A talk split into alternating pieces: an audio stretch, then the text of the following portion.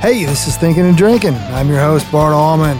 Over the last 30 years or so, I've worked for major record companies, working with major artists such as Alabama, the Dixie Chicks, and Florida Georgia Line. I've also been writing songs for the past 15 years, and have over 50 cuts, two number ones, and made a lot of friends along the way. I'm going to be talking to some of those friends about songs, life on the road, and just life in general. I hope you have as much fun as I will. Hey, just wanted to say God bless you again for listening. And if you're enjoying this podcast, please be sure to subscribe, give us five stars, and a nice review. It really helps, and we need all the help we can get. Tom Bukovac was there the other day. Before I get into him, I wanted to say thanks again to Cathead Vodka out of Jackson, Mississippi. We love them because of their vodka, but also because of their heart for live music and live musicians. Check them out at catheaddistillery.com and Cathead Vodka on Instagram. When I grow up, I want to beat Tom Bukovac, or at least I want to play like him. He's one of the kindest, big hearted dudes and one of my favorite guitar players on the whole planet. I hope you don't mind two guys laughing a bunch because that's what you're going to hear. Here's the best thing to come out of Cleveland, Ohio Tom Bukovac. All right, look at us. Look at us in front of the fire. Tom Bukovac. You got a nice fire going. My brother, how are you? Doing good, man. Glad to have you over, buddy. Man, thank you. We are at Shea Bukovac, yeah. and you just showed me a crazy, awesome piece of gear. Oh. What was that called?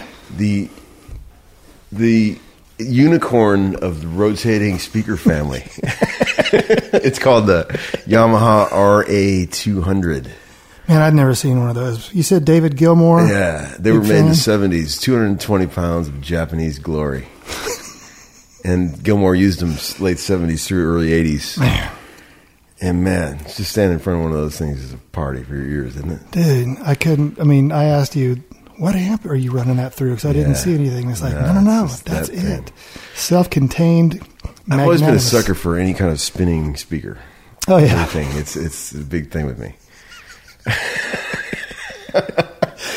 even if you spin it above around your head like yeah, that sometimes kind of, I grab my amps and just spin them around. which Yeah, is yeah. you know, which for a Yeah.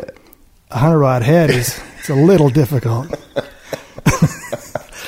so you were born in the magic Cleveland, Ohio area. Wait, you got somebody else.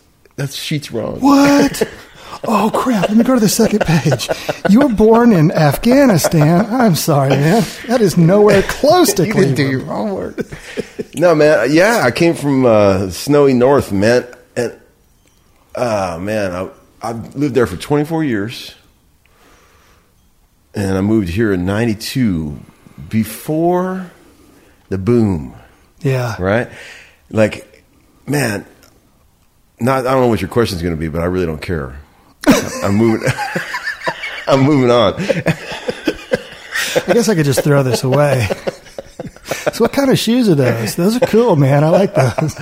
Well, yeah. Speaking of that, I thought this was going to be a visual thing, so I went and had my hair done and everything. I didn't. I, really- I meant yeah, to yeah. say that the tuxedo was Yeah, not thank you. necessary, but man, you look strapping, downright dashing. Yes. so all right, yeah, ninety two. Let me tell you a little. A lot of people ask about Nashville, right? Like what? What you know? Everyone knows the Nashville now, which is super crowded, super congested. It's not quite L.A. or anything. It's on the but way. It's, but it's on the way, right? It's almost so is it? It's more like Atlanta to me. and it's still an amazing Yeah. place that that I that I think is a wonderful place, and I'll probably live here the rest of my life with jaunts to other places. But it when in '92, I was I was just an idiot, 24 year old kid, and I remember thinking, man, this place is the best kept secret. Yeah. Nobody knows about it. Everything you went to do, no lines, no No, waiting. man.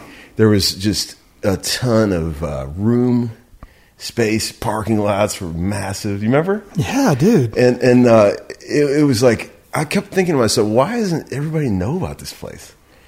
You know, all this great music going on and, and uh, all that shit. And, and uh, why doesn't everybody know about Nashville? And then, sure enough, man, by by you know mid two thousands, it was already. You know, and I'm not a I'm not a native, so I can't complain. Well, I you've been here a about- long time. been here a long time, but I do miss. You know, the thing I miss about the original Nashville that I, that I moved here for. Well, that that was the way Nashville was when I moved here. Was just the good old boys, man. There was Yeah. there was not a lot of these like truly Southern people around anymore. Like Oh no, I'm not going to use the word redneck, you know, because that's kind of a bad word. or whatever, But Beautiful I miss, hillbillies. I miss the rednecks. I mean, Yep. I miss the uh, the sort of like super sweetheart country people, simple Yep. people that were around a lot back in those days. Everywhere you went, you'd run into these sweet Southern people, and I Yep. that's when I first fell in love with the South, and I was like, man. The people aren't like this where I grew up in Cleveland, man. They're cool people, but it's a different kind of thing. Yeah. it's the- it's uh, a little more standoffish maybe. Totally, yeah. And and I've always been a sucker for the whole Southern charm thing, man. I love I love the South, Dude, getting called hun and darling Oh, by dude. women that you have no idea. dude. When you're up in Cleveland, and you try to talk to waiters and stuff the way you talk. They think Yeah. you're gay or something, They're Right. Like you know, they think you're like, you know, uh, or they think you've got some kind of uh, Ulterior in- motive. Oh. interior interior motive. Or- I'm such an idiot. okay, well, we are indoors, so Yeah, that's if we were true. outdoors, it'd be an exterior motive. I just love I love the whole Yeah. simple Southern thing, man. I Even mean- when somebody honks and flips you off, they're smiling. Yeah, yeah, yeah. and and uh, you know, you got the uh, I don't know, man. It's just like I've lectured, lived here longer than I lived up in Cleveland, and I consider myself to be Southern now. Oh, yeah. I mean, I'm just by default, you know. I just Dude, I've been here 30, 33 years, I think, Yeah. 32. And yeah, I mean, this is home, man. yeah, it's great. Absolutely. yeah, it's great. It's weird now. I mean, we had to make do a will and everything. Yes. And Amy's from Mississippi, so she has family there. Yes. She has family in Florida. Yes, I have family in Nebraska. It's like, what are we going to do with our Oh, ashes, dude. man? Just put them Oh, in my a shoebox God, and It's killer. head to the next. Like, I never thought I'd ha- had to have that conversation. But no, but you Southern man, I'm a gentleman. gentleman. So why Nashville? Well, you know, it, it, obviously because the, the the opportunities here are amazing. They still are, man. Yeah. you know that hasn't changed there's still if you're a musician there's just a ton of opportunities here right you c- you can't argue that i mean Yeah. i mean i got a road gig the first 6 months i moved here and i was just an idiot kid green as could be I had no idea what i was doing didn't know anybody Who was that? Was that? uh the guy in mca named lionel cartwright he was Oh, kind of like yeah. a ricky skaggs type kind of guy he was great but you know i mean i was i'd never been Hey, there that you might go. be success Yeah. calling. Guess what? I forgot to shut off. Yeah, he, you know, I was like, I had never been on a tour bus or anything. I Yeah. was 24, 250 bucks a gig, man. I thought I was, because where, where we grew up in Cleveland, we couldn't, the only time we could ever make 100 bucks a gig was on a New Year's Eve gig or something, you know. I had to wear a tux for that, you know. But you've got one. yeah, the same one? I borrowed the keyboard player's tux, and he was like five eight. I'm six two. Pants come up to your knees. yeah, it was. uh, You think I'm joking, but that was true. I mean, it was it was rough times, man. We were broke, man. you But it know. was fun. It was fun, and we we played these endless club gigs. You know, like hours, man. You'd play for three one hour sets, man, and from like ten o'clock till two thirty in the morning. Yeah. And man, from sixty bucks at the end of it, your ears are just shot, man, just loud as hell, and you know what I mean. It was like stuff for kids. Two thirty in the morning. You still got it. Now it's time to load out Oh, dude. and then unload again when you Oh get my home. god! And, oh, uh, dude, you know I'm all about it. And then you had like, uh, I, my ears were already shot by the time I was in my early 20s, like tinnitus, Yeah. full on rain because of cl- it was years of club gigs. You know, we didn't wear ear protection, you know, Oh, Dude. headphones, nothing. well, if it's too loud, you're too old. Yeah, exactly, exactly. Loudest bands I've ever been in were those bands. As a matter of fact, even to this day. I think like a like a Fender Twin Yeah, with that super clean Yeah, sound well- can feel at least way lo- way louder than a Marshall or Oh something. yeah, yeah. When it when you can feel it tingling in your ears because it's so loud and your eardrums about to bust. That's when you reach over and turn it up a little louder and just leer at the keyboard player, the lead singer. well, so how did you get into studio stuff? Yeah. Well, you know, I was a road guy forever, right? And uh, right around 2000, 1999, I suppose. I I, I was. Uh, you know, it's hard to break into the studios thing, right? Yeah. and you got to kind of like start at the bottom and really do a lot of horrible sessions and sort of work your way into Right. the real stuff. Start with these terrible demos and people's just basement studios. But I remember I was playing with Winona Judd in the mid '90s Yeah. tour, and then I toured with John Fogerty in like nine- in 2000, opening for Tina Turner across Europe. And I after, right after that, I I made a decision to stone cold quit touring and just focus on being a studio guy. And I thought, man, this is going to suck because I'm not going to make any money at first, and it's going to be a majorly hard transition. But I, I didn't have a family back in those days or whatever, so it was easy to, you know, just take the chance. And so I, I, I remember sitting down in a hotel room one night, writing on a piece of paper pros, cons. Yeah. seriously. Yeah. and and I was like, I literally did that. I mean, That's very mature. well, you know, I mean, I was scared to death. I was Yeah, like, yeah. man, I, I can't quit this good gig, you know, and, and just be. A, but man, the first year, I s- I made more money being a studio guy than I did, and all, it was immediate. Sort of, uh, I remember Russ Paul said to me during that time. I remember I was, you know, coming up in the studio, and he was like, "Man, I've never seen a guy with a more meteoric rise to the top."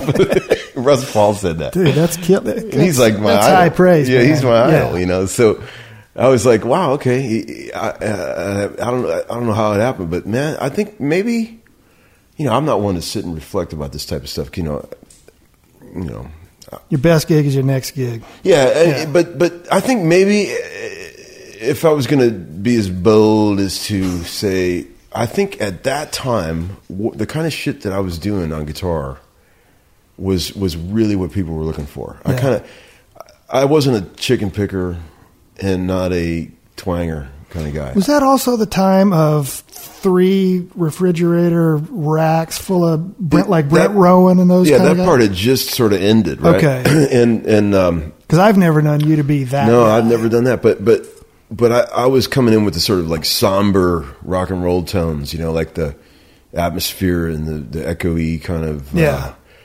sort of you know. I mean, I could. I I was always been a rock and roll guy, and I could bring Yeah. Mm-hmm. that, and I could fake some country shit, like some twang and stuff. But, but I, I was sort of, you know, I, I was listening to Radiohead and stuff like that, and Yeah, yeah. Pink Floyd, and I sort of used a lot of that stuff, and and it, it actually fit right into a lot of the stuff that people were doing. That was like pre Coldplay and Yeah. all that, and then the Coldplay thing sort of happened. But but you know, it just seemed like it was a good time, and I, I mean, I, I think that that sort of worked, you know. And uh, I mean, a lot of people would still do that kind of stuff. I've sort of tried to move on from that now. Like I. Yeah. I heard so much of that and did so much of that that I just kind of it kind of grosses me out anymore when people just use echo pedals and Yeah. make swell, well, swelling uh, swelling noises, wails. I mean, it's, it's, sometimes it still works, but I did so much of that that I kind of like all I want to do now is just plug a guitar right into an amp and just get a raunchy tone and Dude, no effects. I think you know? the best effect you can ever have is that chord between your guitar and that amp. Yes, totally. I love yes, totally. Well, I mean, touring. Let me. Well, let's do studio first. Yeah. Okay, Music Row Magazine, five-time winner, session guitarist of the year, ACM, eight-time nominee, three-time winner. Wow. Played on five or six hundred albums Wow. with such lightweights as Willie Nelson, Bob Seger, Steven Tyler, Stevie Nicks, Don Henley, every country act in Nashville, and who knows how many stinking demos. Oh man. That's a pretty good list. I had to get out of bed for all that shit. That's what I always think about. I made it to those sessions with hangovers and whatever. Dude, double greyhounds from what was that shuffleboard joint? yeah, it's Melrose. man. Melrose, yeah. Man, we we had a few down there, didn't we? So I mean, what do you, is that? Just bizarre to think. Oh, that it's crazy. That's that list is you. It's crazy, man. I mean, uh, because you know, I, I'm- you know, Oddly Free, the guitar player. Absolutely. he's a dear friend, man. We do a lot of gigs together, and him and I are are- one of the things that that I think is really funny about our relationship is that we we talk to each other like we're the thirteen year old boys in our bedroom. Yeah. Still, we we are still. I got Oh, a really yeah. funny story actually. If you wanted to go here, Yeah. but um, man, you know, like Audley and I were, were doing a gig the other day, this Willie Nelson tribute thing. You, you think you were there, yeah? I think At the so. Bridgestone, yeah. Yeah. So at the rehearsals, you know, all these celebrities are coming, and we're in the house band, you know, Right. and uh, you know, all these celebrities were coming. It's this endless stream of celebrities, and and uh, it, like it, got, it was so funny after a while. Like you know, Jimi Hendrix could have walked through the door. We'd be like, Yeah. "Whoa, Jimmy's here too. You know, it was so like endless. And at one point, we're all just sitting up on the stage and on a break in between the songs, and Bob Seger came walking in because he was playing next door at the Bridgestone. And Bob walks right over to me. He's like, "Dude, hey man," because I played on a few of his records, Yeah. and he was. He just walked right over to me, and then he walked away, talked to other people, and Audley looks at me like thirteen year old Oh, boy, and he goes, dude. "Can you believe Was that? it was, you know was that? that guy who you were an idol of yours, you know, listened to his records in your room when you were a kid, just Dude. walked over to you, you know, it's like had his cassette in your car Oh, in yeah, high man, school. you know Yeah. Mm-hmm. what I mean? It's like it's sur- that part of it is surreal.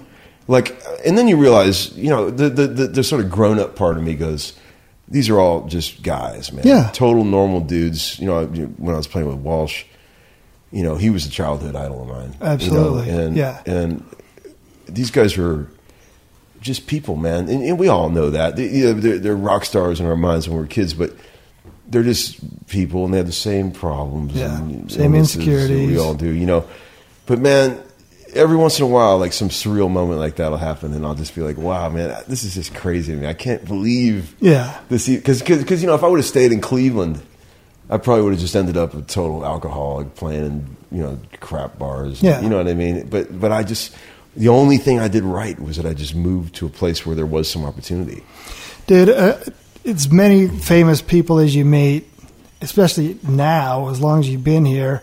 It's like, do you ever get to the studio the first day of the Steven Tyler album and, and whoever's, I don't even know who produced that. Was it Dan, Dan, maybe? yeah, I did, yeah. And Dan goes, hey, Steven, you know yeah, Oh, Tom? Yeah. I mean, do your eyes just Oh, light dude, up it's like, crazy. Well, he was super cool, by the way. oh, Steven- I'm sure. Steven's very cool, but um, yeah, you know, I, of course, man. I mean, and I'm known as the question guy, right? Oh, yeah. That my whole thing uh, always been like I am fearless about asking probing questions to, Like you- to people. My favorites are your top five list. Oh, the top five list. five yeah. over- most overrated guitar players? My whole thing is to get on a session, play some music, get to the point where everyone's like happy, and you know you don't want to pull this too early. Right.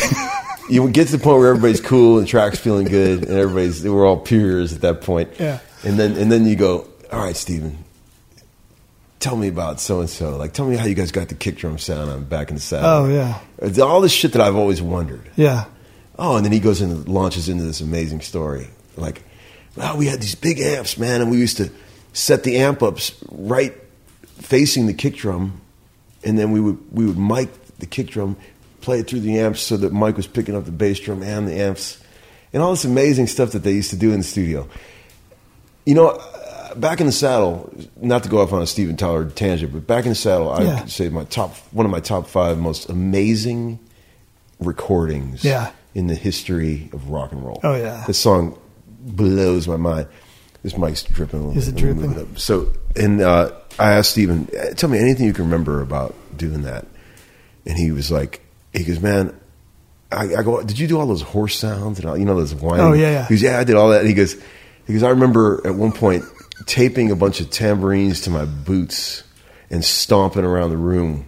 And I took a, la- I set up a, s- a circle of Neumann mics and I was swinging a lasso around in the studio. That's the kind of shit they used to do on those sessions. It's so fucking rock and roll, man. So awesome. Is it not? Can I do that again? No, no, Oh, no. I man. think we got it, man. I mean, oh, yeah, God. that's that would probably Amazing. not be uh, not be thought of Oh, man. in a It's so session cool. today. I mean, that's the kind of shit I live for. Hearing those stories yeah. from those guys that were actually there, you know. They're- it- It's the same thing as as writing. It's like I was telling Amy the other day. It's like you know, with all the publishing companies moving downtown and off of Music Yeah. Row and stuff, and I said I remember being in the Almo Irving building. And I was waiting for my co-writer. I got there early, and they put me in this room. yeah. and I just put my stuff down and got my guitar out and sat on a couch. Yes. And then when my co-writer came, she brought him in, opened the door, and she went, "Oh, honey, that's where Roger Miller used to sit." And it was just like, oh, all these tears came down. I was just so blown away, man. And, and you hear just even that kind of stuff. Oh, and man. I don't know if the next generation has that kind of reverence, you know? It's, uh, And so, yeah, hearing Great. those kind of Oh, stories dude. are just like, that's what I live for. oh man, That's my favorite part of working with these people because I'm, you know, it's it's just I'm still at 13, man. yeah, I never. go- And I'm also still thinking about those club gigs I played in Cleveland. You know, Yeah. like that's very fresh in my mind. and not in a mean way, but you're Yeah, kind of going, it's like- man, if they could see me now, Totally. asking Yeah. Steven Tyler about the bass Exactly. drum sound. And not one of them would be surprised. so, do, on those kind of sessions, I mean, do you prepare for each artist the same No, way? man, you, there's no preparation. You, can't do that, right? 'Cause can't. you don't know what the sa- the you music's have no idea gonna what be. you're going to be doing. Uh, I, there, every once in a while, they'll send you a song or two previous to a session. The only time that ever happens is if there's some particular thing that has to be worked out. Right. Like Julian Raymond is a great producer guy that I work with a lot. He'll he'll say learn this solo or, or you know m- Okay. make sure you know how to do all this because you know he doesn't want to waste time on the session where he's going Right. to sit and figure it out. you Yeah. know. Uh, But that's pretty rare. That only happens once in a great while. Most of the time, you just walk in and you just start playing, man. You know, So, do you take the same five or six amps, 10 Yeah, or 12 pretty guitars much, man. to Um, every session? I mean, the cartage rig that I use has got you know three or four amps. yeah. about a dozen guitars all in a case and some pedals and I take all that. Got you know an acoustic twelve string baritone. Bazooki? No, or Kenny Chesney calls it a bazooka, and, and no one corrects him. Right. I love I love that. It's so Gr- cute. That would be in Russ Paul's case. yeah, exactly. A baz- hey, play that bazooka. Look at that bazooka. so I mean, so you, is is the session work? Is there? I mean, is Well- it yes and no? Because every guy in the world, like me, has a Pro Tools rig in his house. I mean, so Man, is it I just feel like there's there's like a million people that want to make records. There's good? there's just no money anymore. Yeah. The, the desire to make records is never Well, I was going to ask you that about the Julian Raymond thing. Does he Yeah. ask you? He doesn't want to waste time. Is that because, a lot of that because budgets are down? Oh, Totally. Yeah. Budget, there's so much budget constraints now. I mean, it's it's kind of it's kind of killed it's killed a lot of the fun, you know, because everything is such, such a tight Yeah. budget now. You know, they want to get so much done, and that's fine. I mean, I get it because there's just no money coming down from the record labels anyway. Everyone pays for everything themselves. You Yep. Know? Yep. So I totally understand it. you Yeah. know. um, if somebody's going to pay you a thousand bucks anymore to work for a day, you're going to work your fucking ass off. It used to be like that was like you could you could make it fifteen hundred bucks a day back in the, in the old days and hardly do anything. Yeah. But now, if somebody's going to give you a thousand bucks, man, You're going to be there for you're gonna earn 14 it. hours. You're going to play a million parts. yeah. You're gonna you know you're gonna work your ass off. Yeah. Which is you know I always felt like those in the old days that money was ludicrous anyway. It seemed like too much. You know what I mean? Yeah. You know what I mean? I always knew there was something wrong with that. Well, but yeah, but I mean, you know, I have two Diamond Awards at my house from Dixie Chicks Records. I Yeah. mean, can you imagine we were selling 10 million copies, Oh. physical copies of records? Where now, I mean, God bless them, Florida Georgia Line got, I think, the first ever Diamond Download Award. Who ever thought that would be a Isn't that thing? amazing? Don't you think uh, in the near future there won't even be records anymore? Yeah. Like I mean, the concept of they don't even make records. it, I think you're going to have to try to reinvent cool like they are Yes. with genuine albums. Yes. You know, I remember uh, Cheap Trick on their last Yeah, album yeah. had the best selling eight track. They were number one in like 70 countries because They're eight track. they were the only person that year that put out an eight track. That's awesome. Good idea. But yeah, that I think I think you're right. I think Yeah. it's it's going to be downloads and then Yeah. whatever's cool, like Right. the album, or Right. maybe the eight track will come back. I- Right. who knows, man? I heard the ca- singles coming back. Is it? It's like I don't have a cassette player anymore. I do. Do you really? Oh hell yeah! I got a Okay, couple. well, of no, I guess I do. I guess I do. Yeah, we still we still spin a lot of vinyl around here. I know it's sort of like hipster cool to do that, but I I've, I've always done that. I, Dude. I, I love it My wife can't understand why I keep buying CDs, and I go because they sound great. liner notes. Mm-hmm. Yeah, and they sound great. They sound great. Yeah, they do sound great. dude. Still I- beats any download or Oh yeah. streaming. Oh thing. Mm-hmm. yeah. I think so. Well, all right. So you you mentioned touring. Winona, Faith, John Fogerty, Vince Gill, Joe Walsh, Yep. guys Trigger like, happy? huh? The Trigger. Oh, hippie I know, thing? they're on yeah, here, too. Yeah, that was a, that was a couple years saga. That was cool. Touring in a van as a grown man. man, that was hard. Yeah. God. yeah. Okay, l- eh, riddle me this. Guys like John Fogerty, Vince Gill, Joe Walsh. Yes, you're a great guitar player. They're great guitar players. Hell yeah. Why do they? Why would they bring another guitar player? I in? can tell you. I've always thought about this. I mean, here's the thing. I don't know. I never planned this because I'm not smart enough to ever plan this. But I've worked with tons of guitar players. I, mean, I remember we made all those Keith Urban records in the early days. Yeah. You know, uh, guitar players are not threatened by me. It's weird.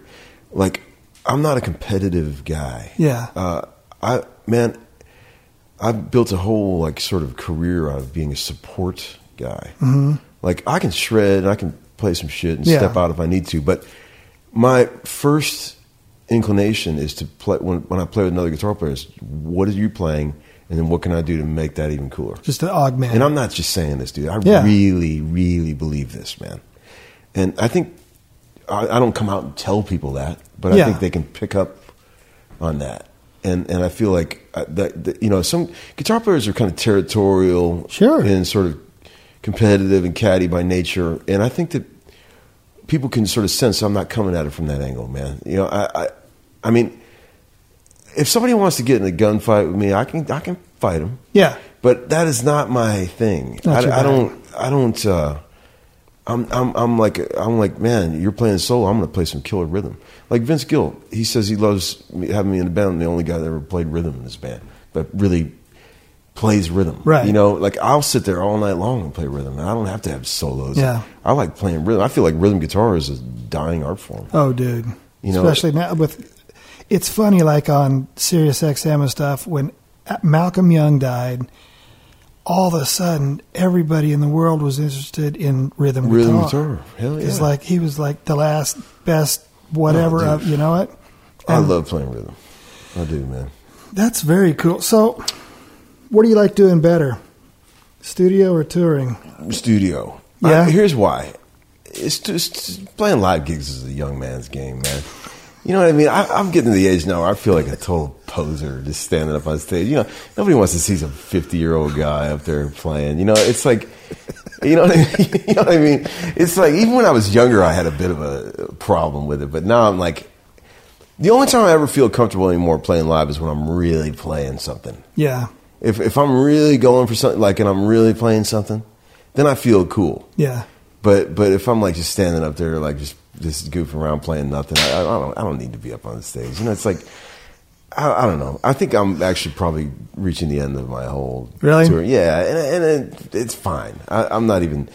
But in the studio, I've always felt super comfortable. Yeah. and, and at home. Here's why: because the studio, it doesn't matter. You can't pose in the studio, man. It doesn't Right. matter what clothes you wear. Doesn't matter how cool you are. All that matters is what's going on to that tape, and it's an equal level playing field for everyone. You know, you got guys turn up to sessions, and you know they look like they might be the air conditioning guy. Yeah. but they'll go sit down and play some amazing shit. Yeah. and it's all that matters, man. It's all, and that's what I love about the studio. It's a, it's a, it's a, it's a, it's a, it's a, for me, it's just c- super comfortable place. Yeah. I've always loved it. You know, Do you still, like you were saying, if there's somebody's going to pay you a thousand bucks, you're going to Yeah. work your balls off? Totally. Does he- Do you still feel? Does that help your creativity because you're now forced to come up with more parts? I, I don't. The only thing that's changed for me is that when I was younger, I could assimilate like a million songs in a day. But Yeah. right now, at this age, I'm pretty good for about five songs, and then my mind just I can't take it anymore. It all starts sounding the same to me. That's what I was going to ask. you know like like i'm really into about five songs where i can really be creative i can really Yeah. come up with some cool parts i feel like i can eat the song like Yeah. digest the song really get to know it milk everything i can out of it and then and then create something cool but after that point after about five songs i'm done You told me also when you were three sessions a day plus maybe a Burn, demo for a friend. You told me always make sure you're doing a session as a writer on a Monday, Tuesday, or Yeah, Wednesday. yeah. Because by Thursday or Friday, you're just scratching your head trying to figure out if you've Totally. already played this. Totally. This week. No, it's yeah, and those six o'clock sessions, unless you bring the booze out, are pretty useless. if you're doing some raunchy music and you want to get a real live feel, Yeah. bring the booze out, get some cats that like to drink a little bit, And you're play gonna some, get something cool. Play some Stone stuff. yeah, you're gonna get something cool. But but trying to do like brain music at six Right. o'clock, no. Or just another one four five Yeah, kind no, of. it ain't gonna happen. Yeah. It ain't gonna happen. Well, you brought up Trigger Hippie. What uh, what was that? It was cool, man. It was uh, it was the first time I've ever been in a jam band. I Yeah. didn't even know about that world. I, I like I had I'm not like a you know kind of I have zero hippie in me whatsoever, and and uh, like I didn't know that that whole jam band world was Well, who all was in that band? well, it's Joan Osborne, who Right. I've always loved. Yeah. uh, Steve Gorman, founding member of Black Uh, Crows and a great sports radio guy. great sports radio guy and the smartest person I've ever known in my entire life. His intelligence scares me. Really? Oh my god! And you're welcome, Steve. I do mean that. If you ever listen to it. Uh, and then we had uh, uh, a guy named Nick Govrick, who's a dear friend of mine, bass player, who opened an amazing restaurant called the Kitchen West. You need to s- you need to go to. I need to. Kitchen West, and uh, and then the drummer or the uh, keyboard player was this guy Jackie Green, uh, who's kind of a legend in the jam band world. You know? Okay. he played with Grateful Dead and all that, and um, Phil Lesh. I Yeah. should say. but so it was you know I, I'd never been a part of that world, and I was amazed, you know, because I've always loved like Derek Trucks, and he's like my favorite Oh, guitar dude, player. yeah. You know? Derek Trucks is the LeBron James of guitar. is he not? he's the best living guitar player. Yeah. in my humble opinion Dude, yeah. man. And I've gotten to know him a little bit, been around him on a few gigs. He's the nicest cat Yeah. in the world. What a sweet guy. So anyway, yeah, that band was cool. Uh, w- it was harrowing traveling conditions, sketchy hotels, and no money, but it was a really good experience because we were playing some nasty rock and roll in all of those clubs that I always was never cool cool enough to play Right, in when right, I was right. growing up. You know what I mean? Yeah.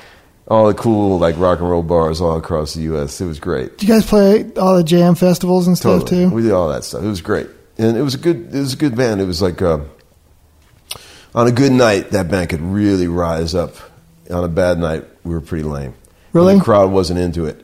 But man, on magical nights when we had a good crowd and we were all in the mood to play, man, that band could could raise up off the ground. I suppose, yeah, when it's super improvisational, the crowd Totally. crowd Oh, really dude, matters. It was hugely uh, affected by what was going on out there, you know. But man, I, I just think that whole jam band world is super cool. I mean, not only is it alive and well, and there's a lot of money to be made in that in that world for people, you know, selling merch and records, and it's just a cool scene, man. Yeah. it's a cool scene. I s- totally see why people are into that. You know, I didn't I didn't know that it was so awesome. you don't have to wear your tux. No, you could no tux needed. Just you don't even have to shower. You could just go. You could just reapply your patchouli and head to the gig. It was cool. You play as loud as you want, long as you want. Don't have to worry about words and lyrics, you know, all that pesky stuff. Yeah. so were you like seriously? I suppose if you were in a van pulling a trailer, you were pretty gear limited, huh? Like, Dude, we had one guy that was our tour manager. He did our, he set up all the gear, ran sound, and then drove. oh, Dude, this guy would not sleep for three days at a time. I was gonna say, And we, it was that's when that's when I was in the back of a, of a Ford Econoline van at four in the morning, halfway through a drive to Chicago, with a guy at the wheel who hasn't slept in three days, mm-hmm. and I got two kids, yeah, and I'm just thinking, oh my god, and what you're the gonna hell maybe break even Oh, on this God. whole run. What am I doing? What am I doing? but I don't regret it. Yeah. it, you know, I did it for a couple years, and it was fun. I learned a lot, and that's really that's all that matters. Yeah. you know, I learned a lot. What did you learn from uh, second gear used music consignment store? Mm, Well, I'll tell you what happened, man. I got so burned out being a session guy that I couldn't take it anymore. And I- now I, why- retired, man. Real quick, why why is that? because just it's because just it's all a the hard same. job, and it's Yeah, and and my mind wasn't right, man. I was really burned, man. Yeah. I was not coming at it from the right angle. I was overworked, freaked out. My wife's father and mo- uh, parents came to visit us one Christmas, and the old man, who's a pretty deep thinker, he goes, "I hear you're not sleeping." And I go, "Yeah, I'm not sleeping." He goes, "What's the matter?" I go, "I go, I don't know. It's something I got to do with my life that I that I uh, I can't just die a session player. I can't I can't do that." He's like, "Well, what do you want to do?" And I said, "Man, you well, you know, I always loved buying and selling old guitars. I want I've always wanted to have a music store." He goes, "Well, fucking do it." Yeah. And I was like, I know, man. I've been looking for some some spaces. He goes, just fucking do it. And within a month, man, I had rented a building, had the shit in place to have a store. People were calling me for sessions. I said, can't do it.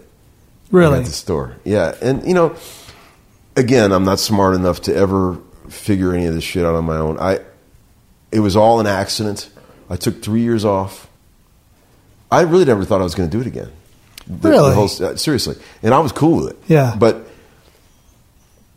a couple of people sort of came out of the woods after three years. I closed the shop down because it, it just, I was getting home 10 minutes before the kids go to bed every Yeah. night. And my wife put up with it for three years. And after a while, it was just like, are you really making enough money to, Yeah. to justify missing all this?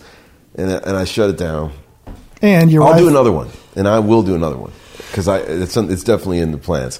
But Well, plus your wife being the beautiful and talented Sarah Buxton, Yeah. I'm sure she probably had things to do too. Totally. Absolutely. Yeah. Absolutely. So, you know, a couple people started calling again. Man, you want to come do some sessions? I was like, ah, I was nervous to even come back to it. Yeah. I mean, it was kind I was so rusty and, and uh, Did you still listen to music during that yeah, time? but you know, so, it's shit I like. Yeah. You know? And and but man, when I came back after it shook the dust off a little bit, I, I realized, man, I love doing this. Yeah. And, I- and I'm really still I'm still good at it. And I and I appreciate it so much more now than I did back in the day when I was like killing it.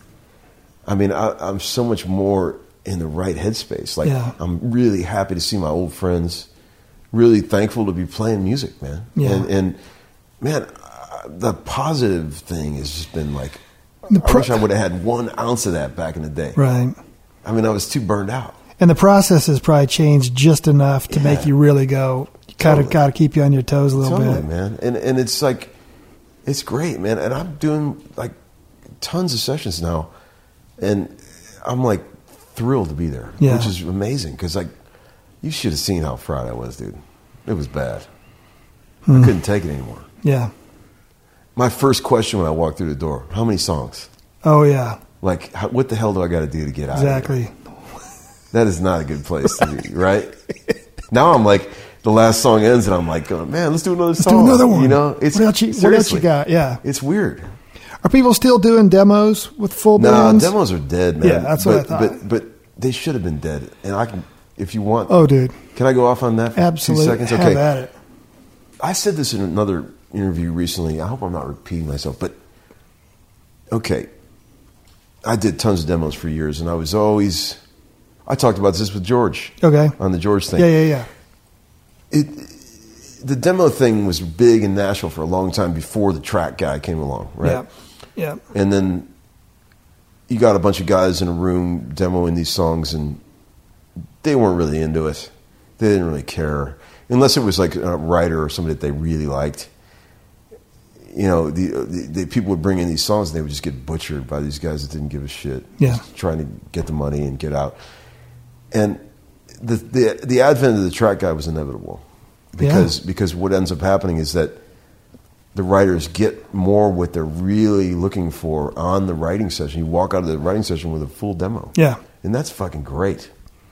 That's, That's, why. I, great. that's why I started. That's why I got Pro Tools yeah. because me and whoever would write a song. Yes. And you record it on your phone, and neither one of you knows the song, but Totally. you're both. And then we'd go to the session, and you'd have the chart, and you'd go. Hey Bart, is this a two or a five? Yeah, You yeah. know, we'd go, because one of you is playing one, and one of you is playing the other. It's a two. All right, it's a two. Everybody. But you know, it's good for the writer because it's cheaper. They don't have to pay for demos anymore. It's a waste of money anyway. yeah.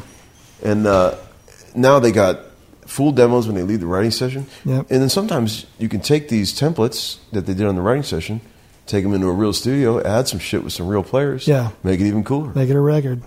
And and man, that's awesome. I tell you what, though, man, it used to, it still does just blow me away to have those five work tapes chartered out, go into a room Oh yeah. with guys like you and Greg and Yeah, Pat, and, yeah. and just, and three hours later have five, maybe six whole songs done, and it Yeah. went down like Yeah, that. it's And a that was, blur. dude, it was freaking magic. Yeah, yeah. When it goes right. yeah. When it goes right.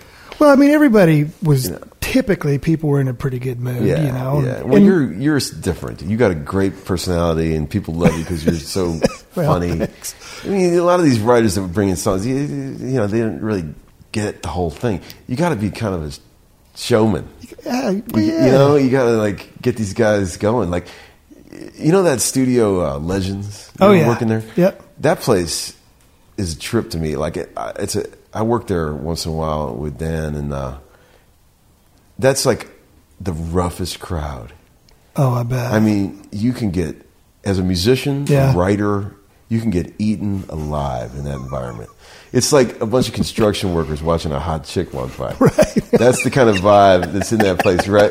If if anybody shows a sign of weakness in there, they're done. there's blood in the water. Totally. Yeah. I mean, you got to be a badass to even like keep up with that crowd. Yeah. I mean, it's uh, man, I feel sorry for writers coming in there that don't have a lot of confidence because they'll just get eaten alive. Dude.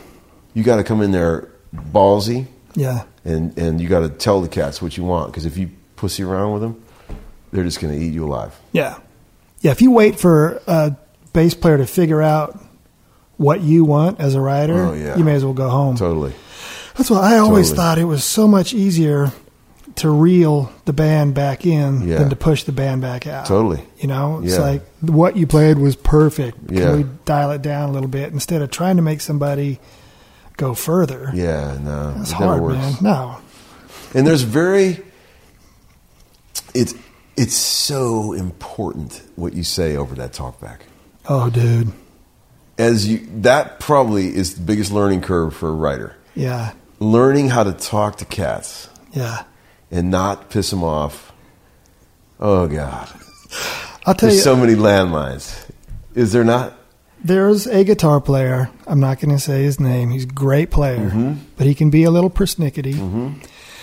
I had one song on the five song, you know, where you got five songs and there's five different writers on every song, Yeah. which is a complete cluster to begin with. And I was in there after this other girl, I can't even remember her name.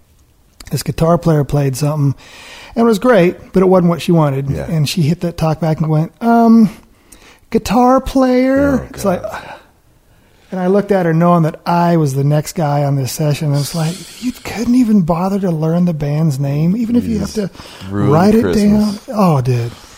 And then when I got up there to do my song, They're already pissed. it was not good. Yeah, it's ugly. Yeah. That's a really good point, man. Dude, I mean, as a player, I mean, I've only got the other side of the glass Yeah. perspective, you know. You can see on a session when somebody says the wrong thing over the talkback, you can just see the air deflate Oh, dude, you can- out of every player. And when they quit, their, their bodies are still there. But when they quit, it's like somebody flipped the switch off. Yep. Because here's the thing. All right. I've always said this, man. I, I couldn't believe this any more than I do. There's, there's two qualifications a person has to have f- for me to follow them down a rabbit hole. They either have to be super nice Right. or they have to be a genius. Okay. Yeah. And if they don't have Yeah. either one of those two things, It's going to be a long day. I can't go. Yeah. I can't. Like I'll I'll follow somebody down these crazy rabbit holes as long as they're super sweet. I don't care if they don't know what they're doing. yeah. I'll, I'm like fun. Let's let's have this ride. Let's experiment. It's and and I, even if the guy's a total asshole, if I know he's a genius, Yeah. I'm into it. I'm like, okay, I'll go with you. Because you know, you know he's seeing something you're not. Yes, but if they don't have either one, Yeah. and they start saying stuff over the talkback, that's not cool. I'm out, man. Do you have I'm- an Do you have an example of something that's Oh. No. not? Well, not I don't want to know who it was, but Okay. like, like what would a scenario be? Yeah, Oh don't- man, like don't you just say said, you know, names. like there's all these things, man. Like it, it- musicians can sense even one ounce of condescending. Oh, dude. when you start amen. condescending, Yep. it's over, dude. Yep. I don't care who it is. The, the guys will just phone it in, man. And, and, and man, you can't go there. And you also can't be too pussy.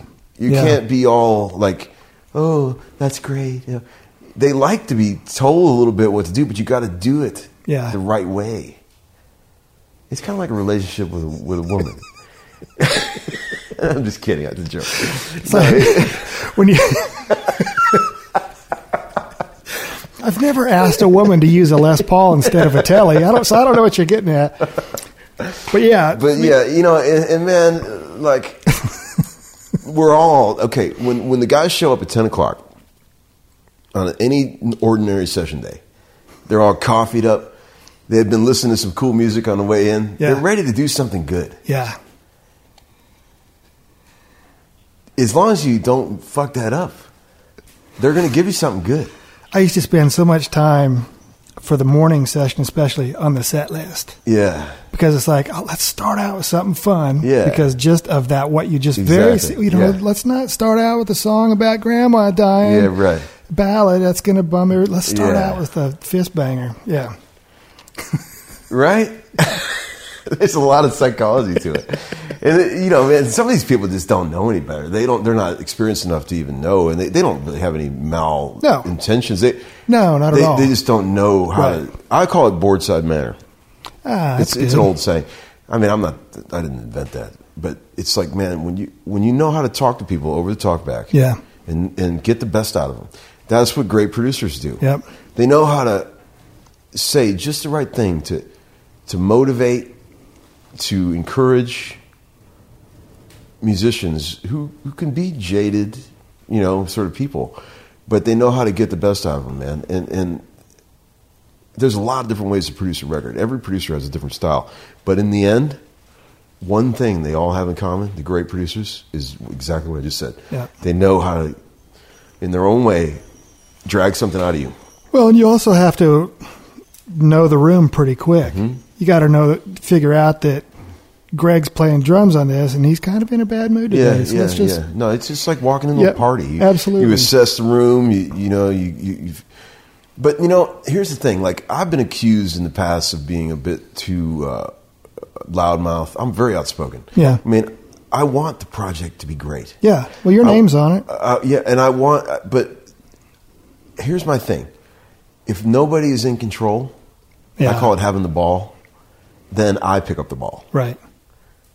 I, am waiting to see who's got the ball when I Yeah. walk in a session. As long as I'm, I trust that somebody's got the ball, I'm cool with it. I'll sit there and play all day and gladly. And, and but when there's nobody with the ball, Who should have the ball? whoever I mean, the producer? the producer, you know, Or the or artist? it could be the engineer, it could be the writer, whoever. Somebody should have the ball. Yeah. And and when no one has the ball, the whole session goes to hell. Yeah. I hate it. God, I hate it. And, and when there's I, I- my sixth sense is that to, is when there's no ball, when, the- when somebody doesn't, I, I'm like I got the fucking ball, Yeah. and then I start bossing everybody around because because I can't stand it. I can't it- stand. it. th- at that point, you don't even feel invested enough to tell the keyboard player what you played was great, but how about something like this? Or Yeah. if if you got the vision, Totally. And, Yeah. and you got like, yeah, man, these, these, these sort of empty sessions where there's like nobody in control. And it's like, man, when you work with Don Was in the studio, he's got the fucking ball. I bet. He doesn't even have to say anything. Yeah. And he's got the ball. You know what I'm saying? It's like, he just sits there and you're like, that motherfucker's got the ball.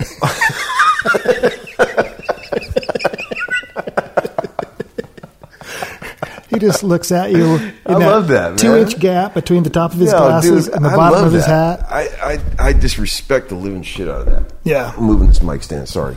It No. keeps falling down. I know it. Okay. But Don is a classic example of a of a guy who just knows how to lead, Yeah. and he doesn't have to tell everybody everything. He, he some producers are very hands on, very outspoken. Don's pretty soft spoken, but he man, it's just his whole spirit and his vibe is so encouraging and so cool. Yeah. He just makes you feel like you're a badass. Well, that's what you say also about the condescension thing. I've never known anybody in any job, in any walk of life, on any given day that works better when you tell them they suck. Yeah, right. It doesn't work. And also, there's doesn't work, man. there's the guy that tries to tell you how to play, and yet his specialty in life is he's a mechanic and he's a fantastic mechanic. Exactly. But it's like, dude, why do you think we hire these great players? Because Dude. they're better than we are. Totally. It took me 13 Totally. seconds to figure that out. I have a great story to illustrate that point perfectly. Okay. A mechanic? No, uh, you know, I've worked a lot with Dave Stewart, Eurythmics. Oh, guy, yeah, yeah, right? yeah. And I marvel at that guy because he's got so much shit going on. Yeah. He's got businesses. He's got he's got film companies. He's got record companies. He's got he's making movies. He's got artists he's developing. He's got a million things going on, and he's juggling all this stuff. And I and I, I remember one time on a session at Blackbird, I sat down next to him and I said, "Dude, how in the fuck do you have time to do all this shit?"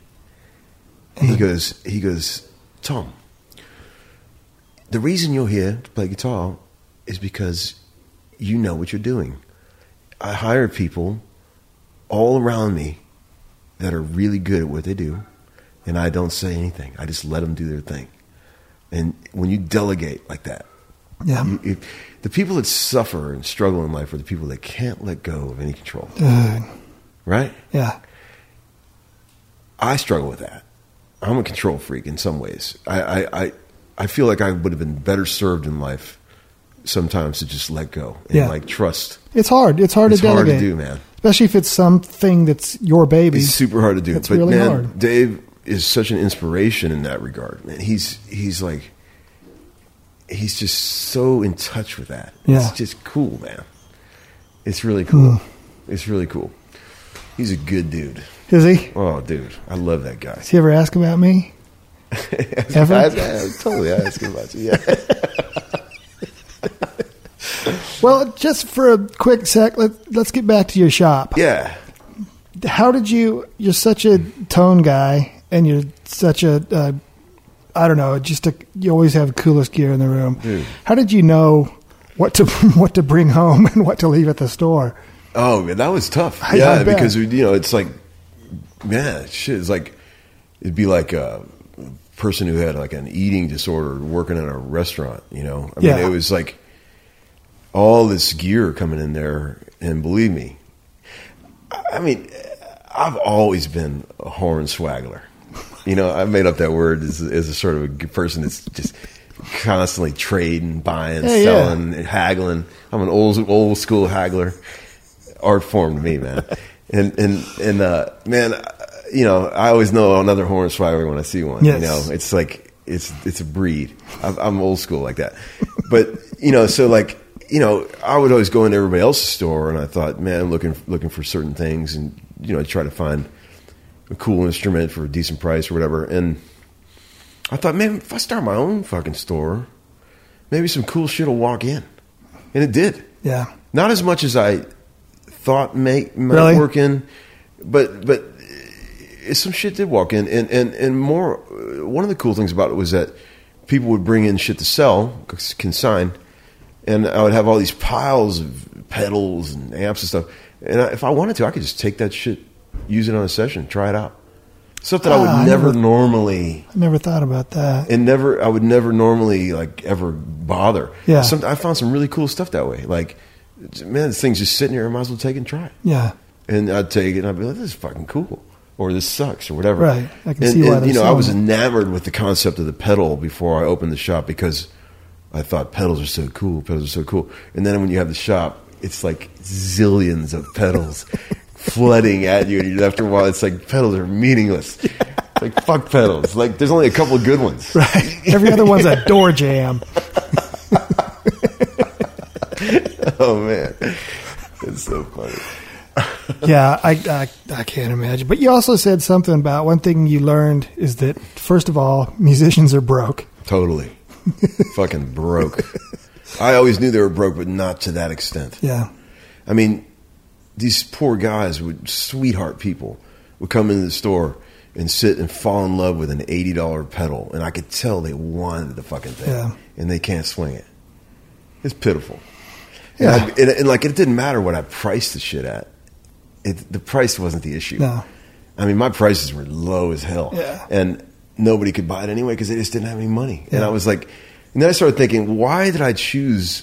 The brokest demographic of people in the world to try to sell shit to. I mean, I love all these guys, but all this is is a day club for them to hang out with. They're not going to Right. buy anything, you know, and that's cool Yeah. too. But it's like, I think,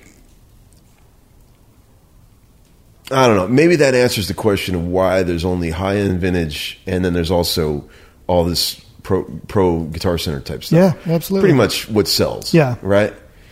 Working man's used gear, not Yeah. so much. I don't think. I thought that would work. It kind of did work, but I don't know. dude even the some of the stuff you see on uh, the internet one certain store which you mentioned earlier which i also won't mention but they Yeah. claim to have stevie ray vaughan's actual tube screamer Right. and they wanted $12500 for it And it sounds as shitty as every other tube. Dude, screamer, right? absolutely Oh, Yeah, yeah. And I go, does this Yeah. come with a dna sample and a Yeah, letter of right. authenticity and will Totally. it make sure that i sound like steve no it's like well who the crap would buy a $12500 tube screamer God. It makes me. I think about stuff like that. Uh, When we were doing that Willie gig the other day, I'm like, "This is this is fucking Willie Nelson standing here." He's like two feet from me, and he's got that original guitar. Oh, that he- Trigger? That, and that original strap and that original amp. that amp. I mean, what the fuck do you think that guitar?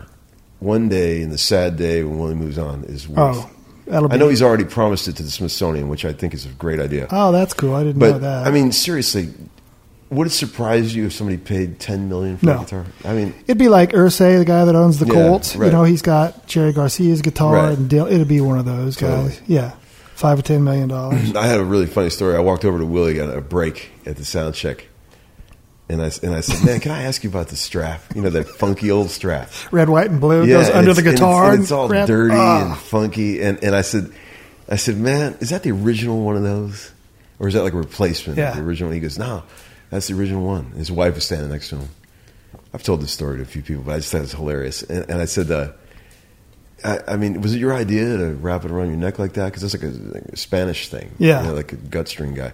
He goes, yeah, I, I, I did it the other way, and I got this big knot on my shoulder, you know. So he, and but I said, how, I said, do you remember where you got that strap? And he said, he said, some some woman gave it to me on a tour a long time ago. I don't remember who it was. And I said, uh, how long you had that thing, man? He goes, I don't know, 10, 15 years. And his wife standing next to him, she goes, 30 years. Time means nothing to him. it's great. I thought I love that he thought it was 10 years. Yeah. It's great. See, now I'm going to tell that story to Amy because Oh, she- man. she, knows I have no sense of time. Oh, so, man. dude, I met Willie one time, BMI Awards. I got an award for something. So, you know, you have that medal hanging around your neck. Yeah, yeah. And it was the year, one of the years that Jeffrey Steele got Writer of the Year. Yeah. So we were heading from BMI to some little after hours soiree Yeah. for Jeffrey. And I told Amy, I said, I got to go to the bathroom. And, you know, at the BMI's, Yeah. in that parking lot, the bathrooms are up in the back. Yeah. So I'm heading up there. I, I gotta go to the bathroom. And outside of the door is this rather large, serious looking man. Yeah. And he just kind of looks at me and looks at my award. I guess that was the all clear sign that Yeah. I'm legit. Yeah. So I go in and I see the back of the redheaded stranger at the urinal. Wow, Ah, okay. And I hear "Vroom," the zip of the pants. Yeah. And he turns around and he looks at me and he sees my medal and he goes, How you doing, man? And he sticks his hand out.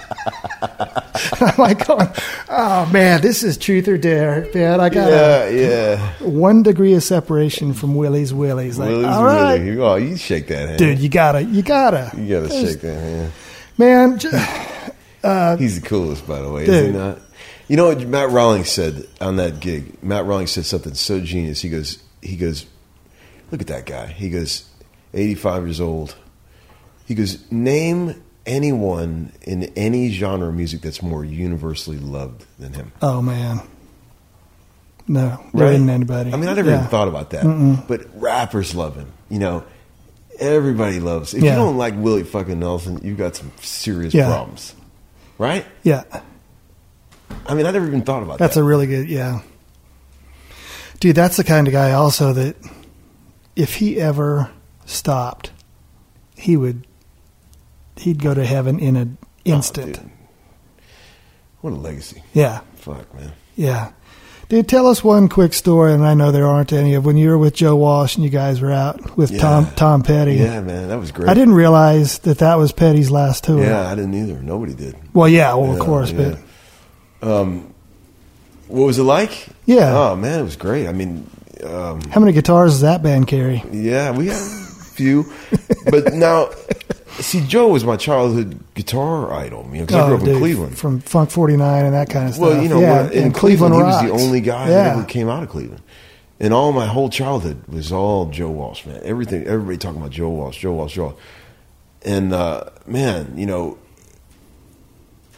to ever just honestly get to meet the guy was Yeah. an honor, let alone play with him. You know, the only reason I got the gig is because Joe Vitale, his, his Oh, drummer, yeah. was an old friend of mine, right? We Oh, worked okay. with Joe a lot. And when Waddy Wachtel left the gig, Vitale said, "You got to get this guy," you know. And Joe's like, "Whatever." So they they brought me in, and, and it didn't go very easily at first. It was I don't think Joe liked me very much in the in the early part of it, but it ended up working out great. See, I came into the thing with a very supporting role. Right. Like, like, like when I listened to the board tapes and I was learning the songs, like Waddy is a gunslinger. Yeah. He's like soloing over Joe's solos. Really? Yeah, and I'm like, I'm like, well, that's awesome, rock and roll cock out. Yeah. But when Joe Walsh is playing solo, I want to play rhythm. Right. You know, and and uh, so I like I was kind of playing rhythm, you know, and, and playing kind of chill, and I and I I think Joe Walsh was wanting me to play out a little more. Okay. You know, and I and I, Yeah. I remember one time in the middle of the tour, Joe wanted to work up a new tune, you know, and he it was something that we haven't been playing, The Confessor, right? Remember that song? Oh, Confessor? yeah. So he goes, come, come into my dressing room and I'll, I'll show you what I'm playing. We can, we can play that. So the next day at the sound check, That's a good You imitation. know, I, it, he- his uh, road manager comes and gets me. He says, Joe wants to see you. So I go running in the dressing room, and Joe's in there by himself, and he's scrounging around, and he's catering, you know, and he's he uh, he goes. Uh, he's got this shitty little amp and, and his old and his brand new Gretsch guitar, and he like it's all out of tune. And he sits down and he and he plays raunchy shit, you know, and it's awesome. Yeah. And uh, he goes, "You got it?" And I'm like, "Yeah, I got it." And uh, he and he and we stood up, and he goes, "He goes, I just got to tell you, man, you're really coming on strong." And he gives me a big hug. It made my whole life, you know. And I go, I go, Joe, man, I feel like I came in here with the wrong approach, man. Like I feel like I came in here like too supportive. And he goes, Mm-hmm. No, you came in just right. It's a learning curve. and I was like, Oh man, that's so good to hear because I just felt like I was Yeah. failing. You know, uh, that wasn't like cock out. And Well, you know what I especially mean? when you were at the very other end of the spectrum than Waddy was. Yeah, man, and Waddy's amazing. Oh, man. absolutely. I love Waddy, and he's such a badass, and he he is epitomizes the rock and roll Oh, man. guitar player. You know, I epitomize the Nashville session guy. so anyway, He's that- it all worked 150. out great. And I'll tell you this, man. You know, everything gets old after a while. I mean, even if you were, if we were in the Beatles, after a while it'd get old. But every night we played, just standing right next to Walsh as the, the bass drums are going. "Doo, doo, doo, doo, doo, doo, doo, doo, doo." And he goes, looks at me, arms together. Right? And he goes, You ready? One, two, three. Boom, bam, ah. both of us hitting that. Boom, bam, ah. was such a fucking thrill, man. Dude. I mean, it, I, I it just makes me want to cry thinking about it. It was just so much, it's such a cool feeling. You could just die with a smile on your face. I mean, now, because yeah. there he is, the guy that wrote that shit, Yeah. right there, and he's like, "You ready? One, two, three, four," and he's, you know, man, it's it's awesome, man. There's You that know? 13 year old again. Yeah, exactly. That Yes. was 13 again. Man, what a trip! You know, it does moments like like I talked to a friend of mine the other day who was at that show we played in that in uh, Cleveland, and he Mm-hmm. was an old high school buddy, and he said he goes, man, you know, I didn't talk to this guy very much. I haven't seen him in a long time. He goes, I was at that show, Tommy. Man, what the fuck was that like, man? And I was like, and I and like, it's hard to put in words. Like I, I'd forgotten about it. Like I don't sit and think about that stuff. Yeah. You know, I'm on to the next thing. You know, but but every once in a while, like I'll sit with a couple beers and if the right moment strikes me, I'll like sit and reflect about some of this shit. And I and I, I always think I wish I had a video camera mounted on my head Yeah. that I could record some of these moments. Some of the shit that happens on these sessions, you can't even talk about it. Yeah. I- After it's over with, no one would ever believe you. And I wish I could just pull these little flashcards out and play things for people. Check this out.